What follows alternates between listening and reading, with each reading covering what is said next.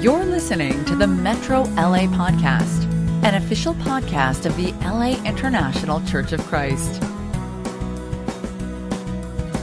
Okay, so um, Hebrews chapter 6, verse 4.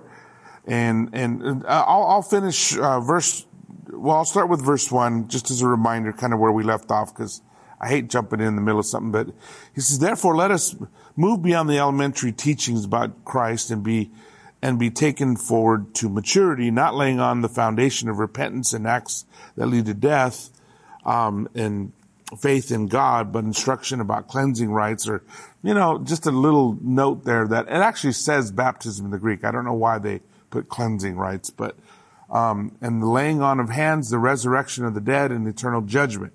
And God permitting, we will do so.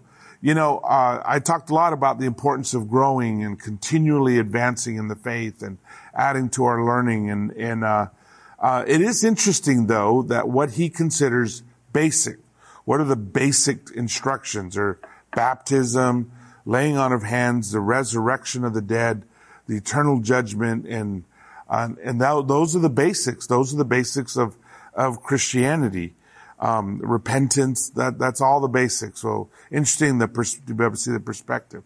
So verse four, we start out uh, now our study for today, and he says it is impossible for those who have been enlightened, who have tasted the heavenly gift, who have shared in the Holy Spirit, who have tasted the goodness of the Word of God and the power of the coming age, who have fallen away to be brought back to repentance.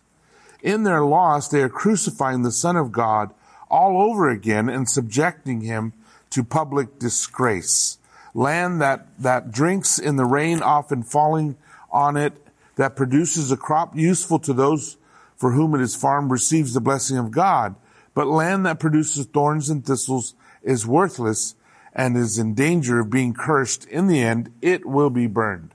So we get um, we, we we we get this teaching that he switches gears here from talking about growing and advancing in our faith and learning more. And then he says one of the, I would say probably one of the scariest scriptures in the whole Bible. I mean, I've had people call me upset, crying even about this verse because they think, you know, because of what they think it implies, what it, they think it's saying. And, and I'm going to say this, I'm going to go ahead and jump ahead to Hebrews chapter 10 because it addresses the exact same subject. Both verses talk about falling away and, and what happens, you know, when we fall away. And, and, and it says some pretty strong things about it. You know, as I mentioned last week, you know, the, the, the, there, there's a popular teaching out there that's been around a few hundred years uh, that once you're a Christian, you can never fall away. Once saved, always saved is what it's oftentimes called, and which is really a ridiculous teaching, absolutely not biblical. And clearly the book of Hebrews makes that crystal clear. And you might say, well, you know, why, why would people come up with that if it's in the Bible? People come up with a lot of strange things. Even people who are supposed to be in the scriptures. It's why we always need to go to the Bible. It's why we need to know our Bibles. So we can detect, so we can catch, so we can notice false teachings because false teachings are like vines. They just grow in there. They grow in the church and they spread unless people are really grounded in the scriptures and they can detect it and they can notice it and they see it. And, and some of the, the people who promoted this idea didn't even really like the book of Hebrews. In fact, wanted to get rid of the book of Hebrews, uh, because of the challenges, specifically because of this challenge. Uh, several others, but this is one of the main reasons. Um, but he says it very clearly. It's impossible for those who've been enlightened, have tasted the heavenly gifts shared in the Holy Spirit, tasted in the goodness of the Word of God and the powers of the coming age, who have, and this is the words they use, fallen away to be brought back to repentance. Okay, and I know that raises lots of questions and fears and doubts. I'm going to jump forward to chapter 10. This is where it's addressed again, um, and then we'll have dealt with this, and we don't necessarily need to go back again when we get to chapter 10. But in chapter 10, verse 26, he says, If we deliberately keep on sinning after we have received the knowledge of the truth, no sacrifice for sins is left, but only a fearful expectation of judgment and of raging fire that will consume the enemies of God. Okay, so that one's even strong. I would say even stronger. I mean, that one's probably the scariest scripture in the whole Bible. Not because it's the strongest language, but because it's directed at Christians. You know, most of the condemnations and most of the threats and the promises of destruction are all geared at people who are rebelling against God. This is also geared to people who are rebelling against God, but specifically to disciples. So it's a warning to us, very much, very much directed at us. You know, we read Old Testament scripture and we know that we're not the first audience. The first audience was the Jews who lived in that time. And we're not even necessarily the second audience, which was to all Jews. We're the third audience. It's to all people of God. Well, here, it's more like we're almost the first audience because it's to disciples. Now, of course, is written in the first century, so it's the first audience is Jewish Christians. But the second audience is us, Christians in general. And he says very specifically, if we deliberately, and that's a key word in this, it's a very important word. If we deliberately keep on sinning, okay, this is not, oops, I fell into sin. This is not even, I'm weak and I'm struggling with sin. This is, I don't care. I'm doing it. I don't care what anybody says. And I'm doing it. That's more the deliberate that he's talking about. If we deliberately keep on sinning after we have received the knowledge of the truth, no sacrifice for sins is left. So Jesus is not going to get back up on the cross again. And, and there's not going to be any sacrifice that's going to wash your sins away. Not if you're deliberately sinning.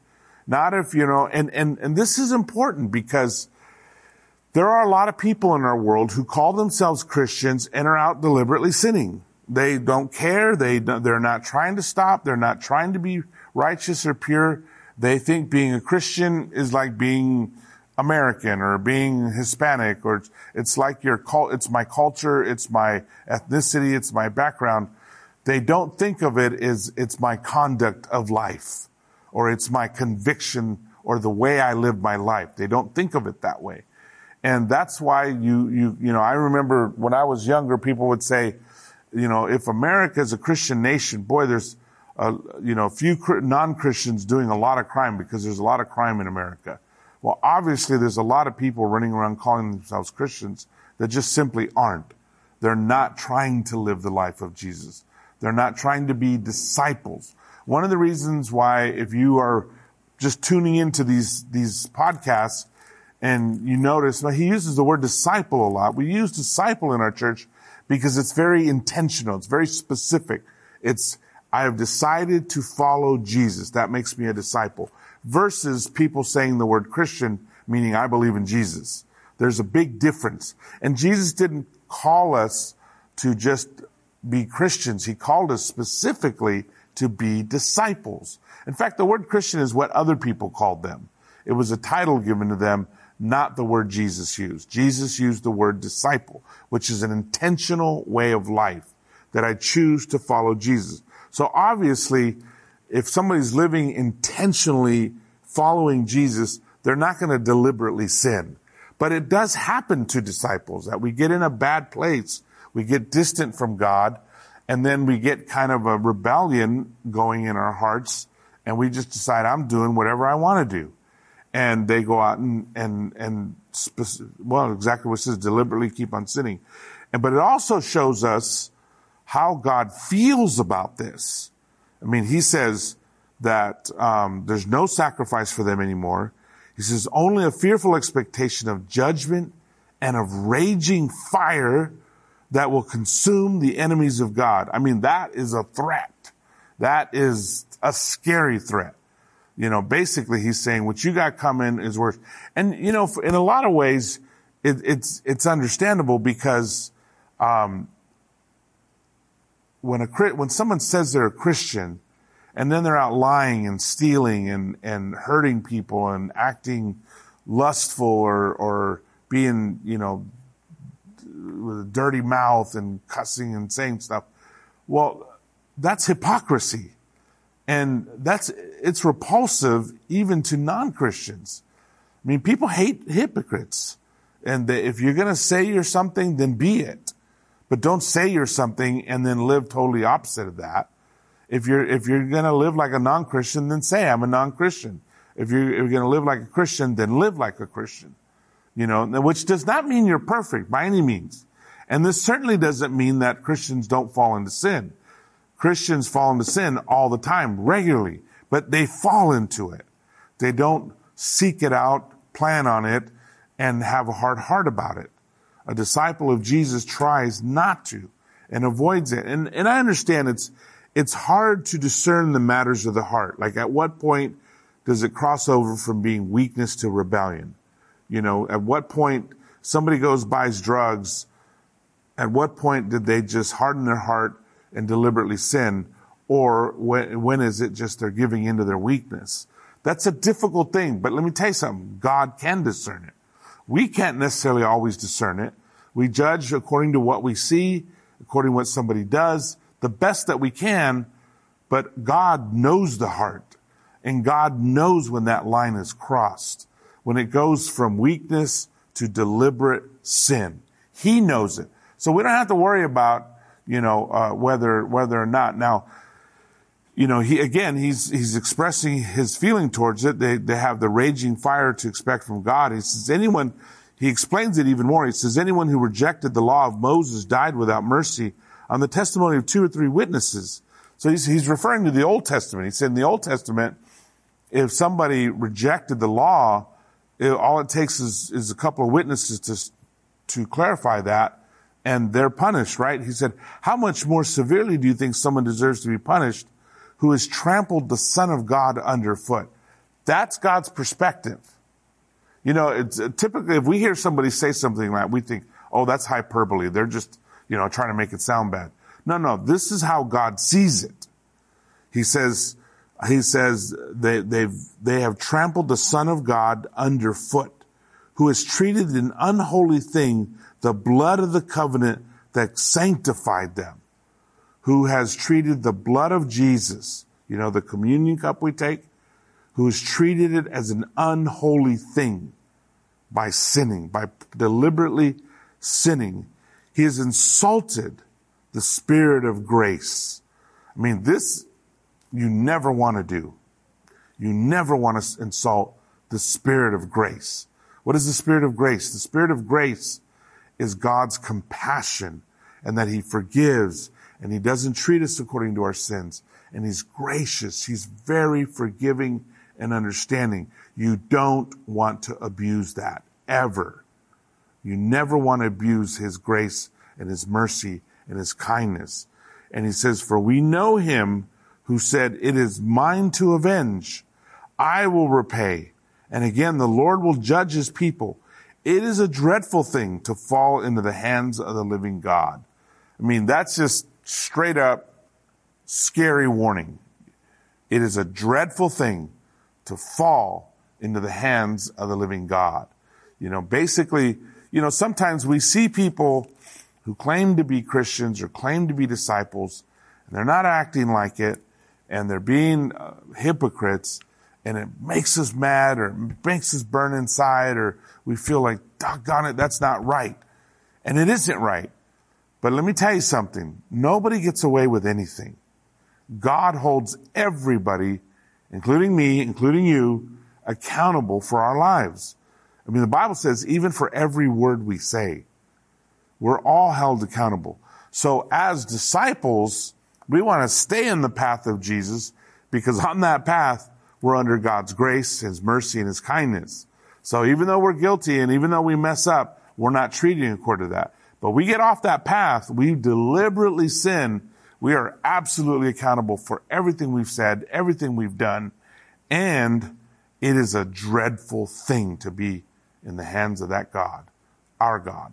So he will deal with people. You don't have to worry about anybody getting away with anything. Nobody gets away with anything. God will not be mocked. He sees it.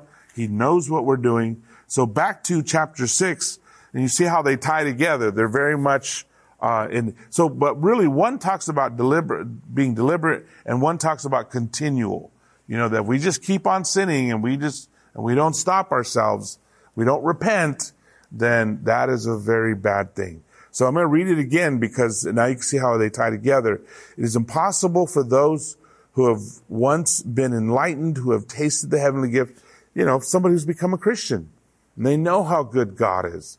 They know how gracious and merciful and kind He is.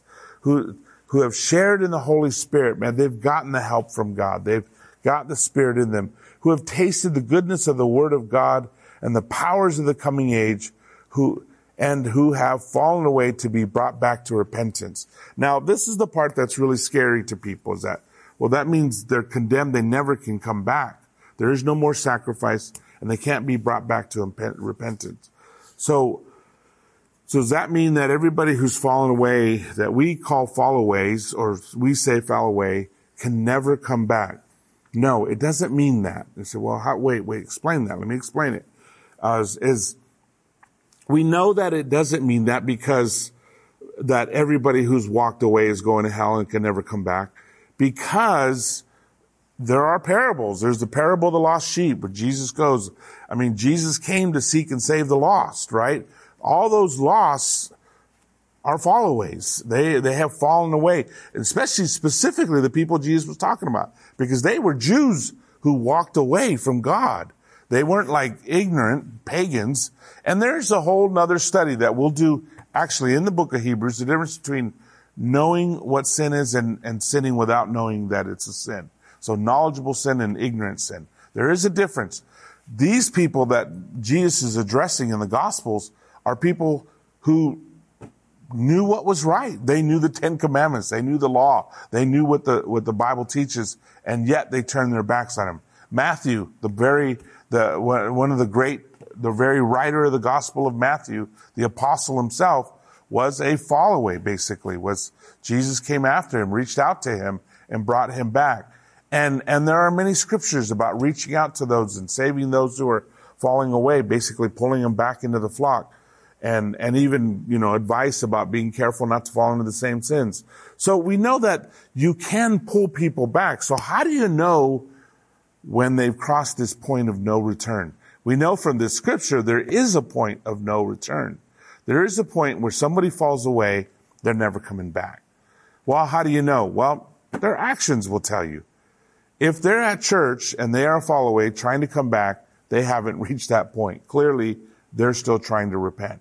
They're trying to come back and repent. How do you know when they've reached a point of no repentance? Well, because they don't repent and they won't repent. There is a point, there's a line out there that once you cross, there's no coming back. So, well, what does that mean? That means that there's, there's, there's an area where somebody is not living a right life, but they're not beyond the point of return. That's true. There are people, and, and, and think about it. Peter himself was at that point. He denied Jesus three times.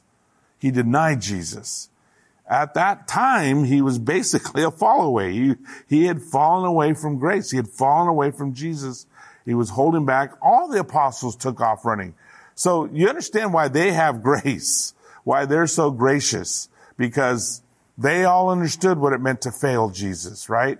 And yet they were all restored. And, and Jesus himself came and restored Jesus to his apostleship.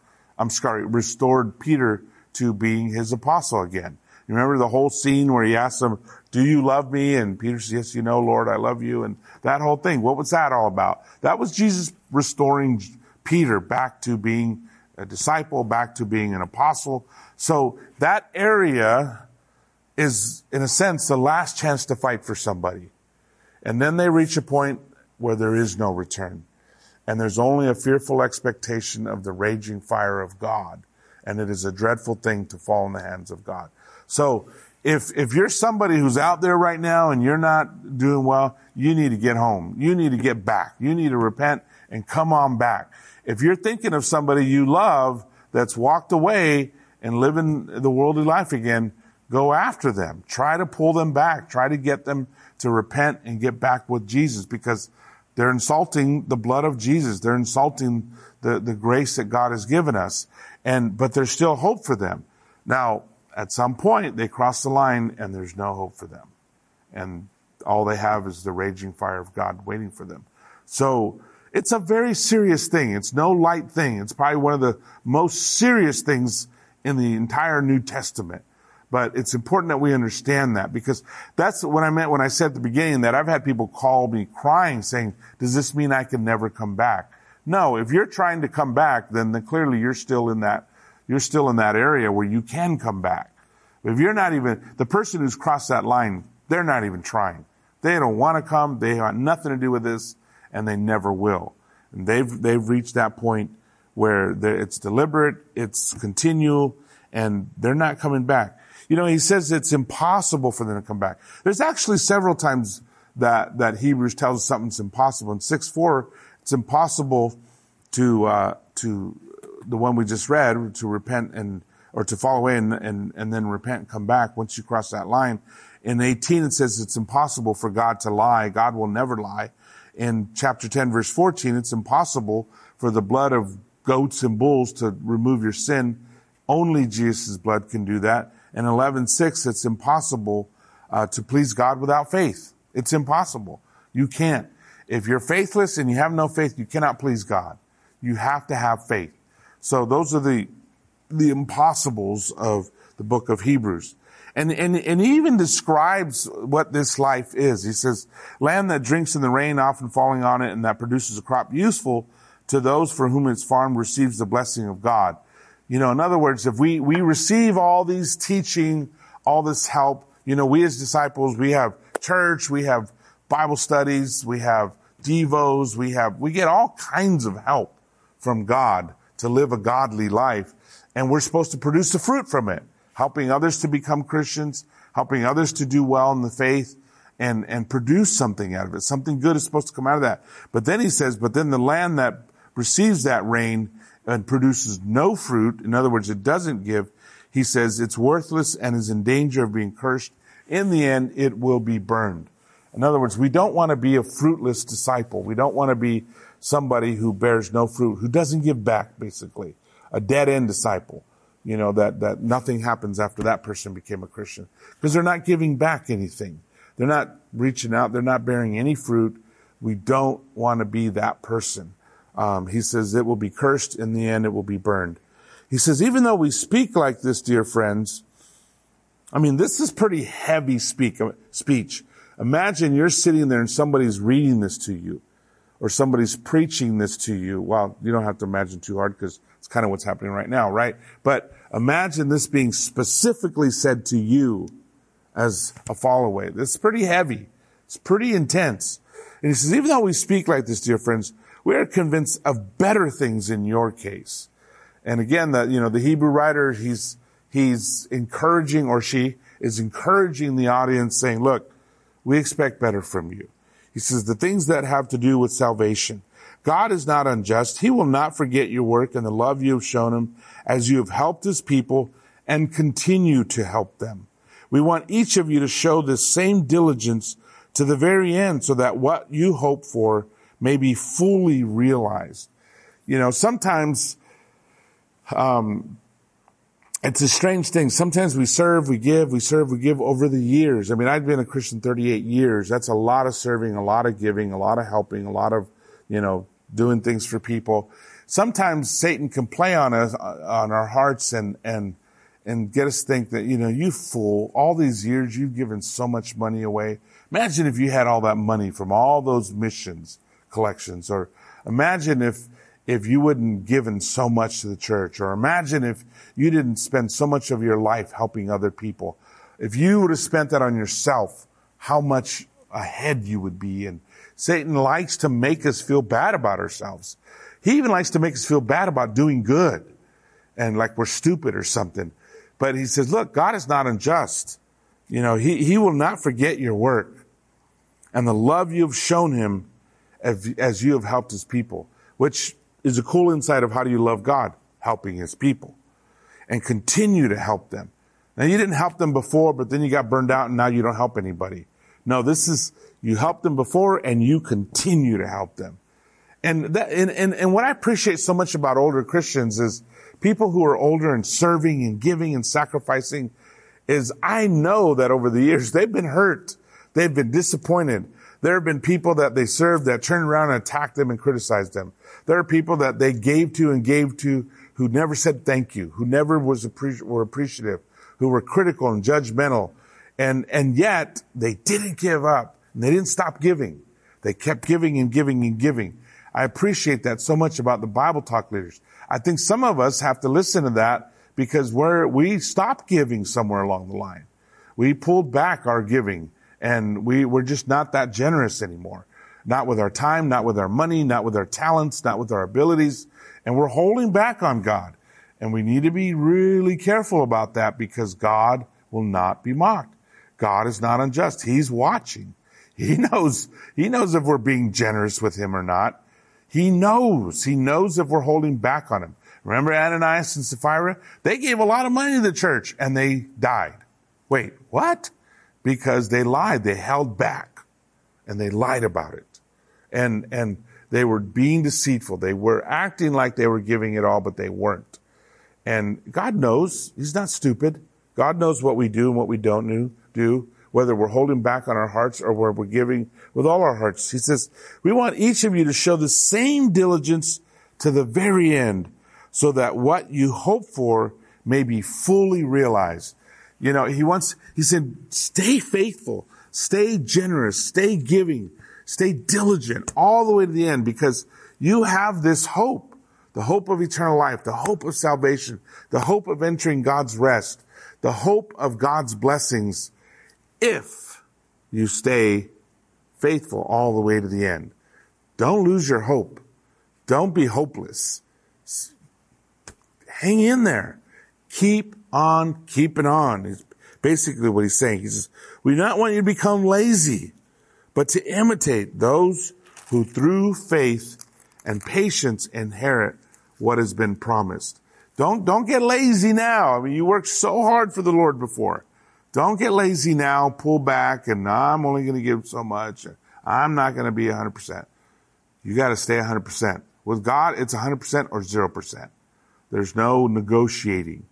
There's no, you know, I'll give half my time or half my love or half my heart. Not if you understand that life is like that and eternity is eternity. It's huge.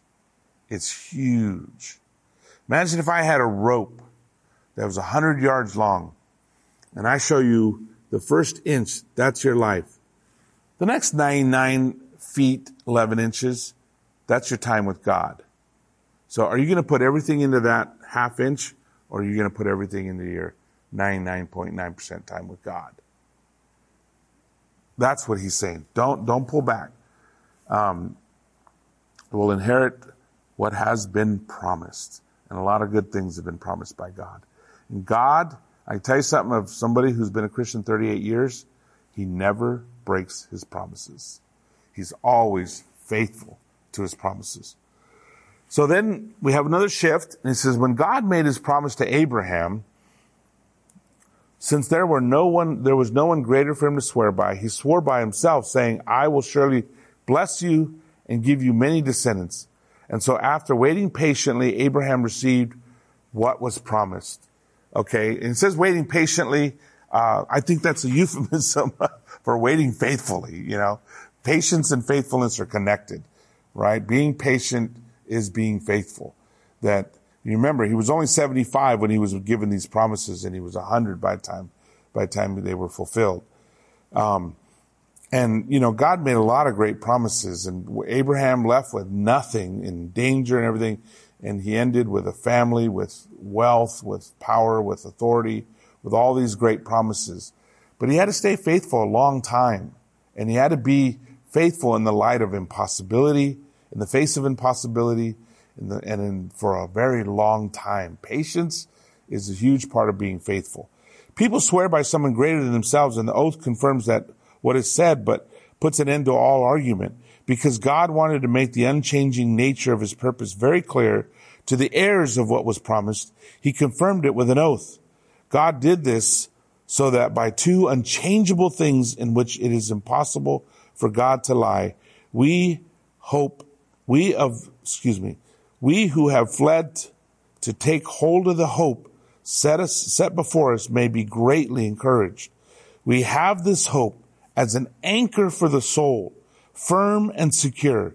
It enters the inner sanctuary behind the curtain, where our forerunners, Jesus, has entered on our behalf. He has become a high priest forever in the order of Melchizedek. And that whole, that whole section is basically just confirming how solid is this promise. How solid is the hope that we have. It is totally solid. He said, people swear by someone greater than themselves. There's no one greater than God, so he swears by him, his own self, right? That he, he promises on his own character, on his own nature. This is the beauty of, of a relationship with God. God's love is not based on you or your actions or what you do or produce or don't produce. It's based on Him who is eternal and unchanging. God's promises are not based on you. They're based on Him and who He is and His unchanging nature. And God will give us this hope and the promise of that hope based on Him, not based on us. And so it's, it's as solid as it can be. Now that doesn't mean we don't, we can't reject it. We can reject it. And that's what that earlier warning was. But we don't have to worry about was God really going to do what God promised? Absolutely he will. Is God really going to bless you in the end if you stay faithful all the way? Absolutely he will. On that day, we'll all see, and it's going to be awesome. It's going to be incredible. But you know, the truth is, I mean, just as a, as a brother, I would tell you that that I've seen so many of God's promises already fulfilled in my life. I have no reason to doubt God. None whatsoever. I mean, you know, if somebody says they're going to do something for you and they've done it 25 times, at some point you just got to believe them. That you just believe them. They're going to keep doing it because they've proven their track record is faithful and they do this again and again and again and again. That's the way it is for me and God. I have, I have no reason to ever doubt God. And neither do you. We all can trust God. He has been faithful in his promises. Now I will say this just as a side note, because I know sometimes we, we think, well, yeah, but I asked God for, you know, red Maserati and I never got it. That, that's not, that wasn't his promise. Okay. So just, we gotta be sure we're talking about his promises, not our wish list. So, um, but God is absolutely faithful and God will do it. And, he, and he, love how he closes it. He says, he has become a high priest, talking about Jesus, forever in the order of Melchizedek. Okay, we, we saw, we've seen this before, right? And we already talked about it that Melchizedek was appointed by God, not a descendant of Aaron. And the others were appointed because they were the sons of Aaron. He was appointed specifically by God.